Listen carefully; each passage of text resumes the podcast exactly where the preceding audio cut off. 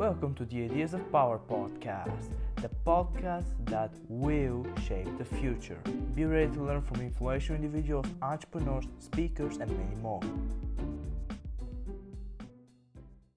Hey everyone, it's Nicole here.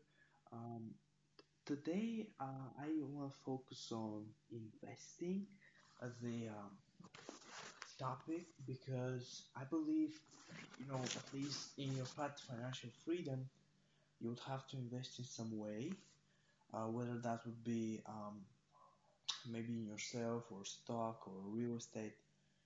And you know, in the uh, in the last clip, I talked about how I want to set myself a goal to watch. Um, no, actually, the biggest goal was to become financially independent, right? So how would I do that when I have a lot of money?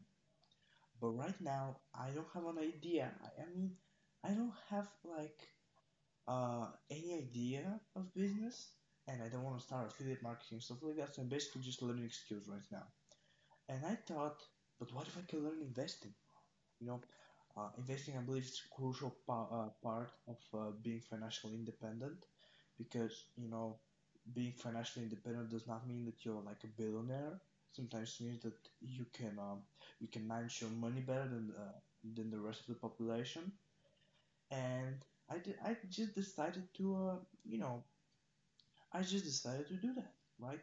I uh, wanted to really uh, focus on that topic for this year. You know I interviewed a guy called Richard Mulholland uh, the interview is uh, going to be published on my podcast soon. Uh, he is amazing entrepreneur from South Africa because he talks about how you should spend one year focusing on something but you should not make New Year's resolution. So my New Year's New Year's resolution wasn't to become better, uh, to become financially independent because first of all that's an unrealistic and not specific goal. Second of all, uh, New Year's is, only one day, right? It's the 31st of December. After that, which can still practically be New Year, is the chronological New Year and not the holiday itself.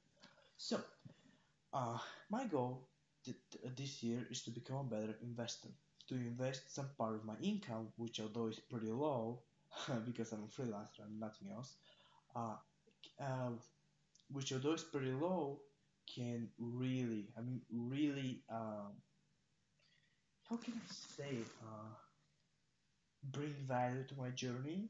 Because um, I believe my strength is in savings in being a little frugal, not much, but I'm a little frugal, I gotta say that.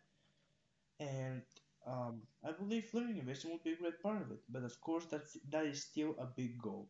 You cannot just say, "Oh, I'm going to learn investing this year," because that is still not a specific goal. You, you know, your big goal is to be financially independent. Your smaller goal is to be is to learn investing. But what is even the smaller goal?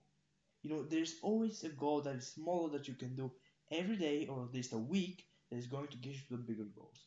So my uh, weekly goal was to learn one investment uh, topic or basic uh, at, uh, at a week per week. So let's say for this week i'm going to learn what is an emergency fund or how can i invest in myself? Because that is basically a best investment.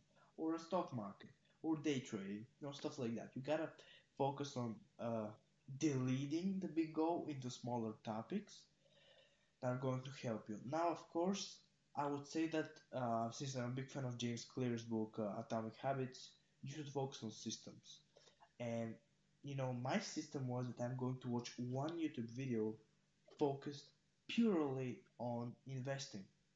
Now I choose my medium to be video. You can choose articles or podcasts, but I but I learn the best when I watch a video and then I share it to you guys. So for example, today I learned some principles, which mean uh, uh, let me tell you them so you know you can brush up on your facts if you want. Pay yourself first. That is, take a percentage and put it as an investment you won't actually touch. So let's say you get uh, 10% of your income is not going to be touched by you. This is going to be investment, so you should not touch it. by any means. Of course, uh, uh, here's a little advice which I wrote: don't live month to month. You know, for example, I'm not gonna spend 35 out of my $50 every month because my freelance salary is $50 per month. I would I won't spend this stuff simply because um, that will be illogical and it won't it won't be helpful to me. If I didn't make that mistake earlier, I would have I would have like probably 300 bucks right now, but I made that mistake by buying uh, useless stuff which I didn't need, which I thought I need, like uh, subscriptions and stuff like that. But that was basically me entertaining myself, not really learning. We should make a distinction here, right? Okay, so the second principle I learned was have an emergency fund of savings in case your job or business falls apart. Now, I'm young and I don't I don't uh, don't like uh, already. I mean, before I did that, but I don't spend that much of my money anymore. I try to save some, so emergency fund wouldn't be beneficial for me because I simply don't earn that much. But if you have an emergency fund, uh, but if you want to have an emergency fund, you have to really know your numbers. Just try to focus on your spendings where you can improve, where you can uh, decrease their spendings, and where you can actually invest the rest of the money. You need to decrease the spendings of the useless stuff. You don't have to increase the spendings on the on the useful stuff though, because that is still you're spending too much money. Invest minimum 10% of your uh, money into something useful or productive, and that's it. You shouldn't focus on consuming that much because by investing this 10%, you're still doing something without giving everything uh, at the table. Okay, so let's talk about the books I wrote down that they need to read. So first of all, so I wrote actually one book which I believe should be the most beneficial, uh, The Wealthy Barber. I believe Dan Shilton was the author. I don't I, I don't remember his first name, but his second name was Shilton. I remember that. So uh, I want to read this book because uh, Stefan James, the founder of Project Life Mastery, read it, and I'm a huge fan of his. Um, know, I'm not that regular fan, but I love watching his videos. And now different investments. So wrote two investments that I believe will be the most beneficial for me, and I'm going to share. I'm going to share them with you. But keep in mind that those investments are good for me. Uh, and there are a lot more uh, types of investments investments than that, but that is what I just wanna do. Okay, so first of all, it is in yourself, which means reading more books or uh, watching courses, uh, getting a paid mentor or finding a mentor. I found my mentor without paying for it. You just gotta impress the people. Uh, buying trainings, seminars, day uh, day-to-day trainings like Tony Robbins that are like you know not all offline but you know the quarantine that we have right now we can do live trainings. But you know here's the stuff. Books courses trainings seminars webinars um did I mention trainings? Yeah I think that's the third time I mentioned them. But there's a lot more ways to invest in yourself. You just gotta get creative. Invest in yourself cannot uh, can mean also not just consuming but actually creating stuff. You may invest in let's say an instrument and make music because you love it. Now that brings us to the second investment that is right for me and that is in my business. Now like i said to you i don't have a business but i have a podcast and my audio is not the best. As you can see i'm uh, i'm also doing audio uh, part of that interview so i can post on my podcast as well.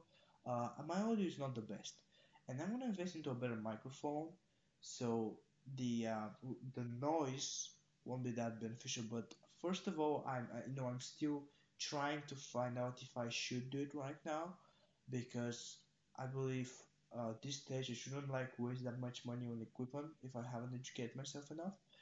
And you know I still get uh, people still get to watch my podcast even with that bad of an audio, so I don't think I need to try to scale that fast but rather focus on my existing listeners and make them really happy. So, uh, yeah. And alright, I think that was a good video. I hope you got any value from it because I sure did because I love sharing that knowledge on the internet. And I guess I'll see you next time. Bye bye.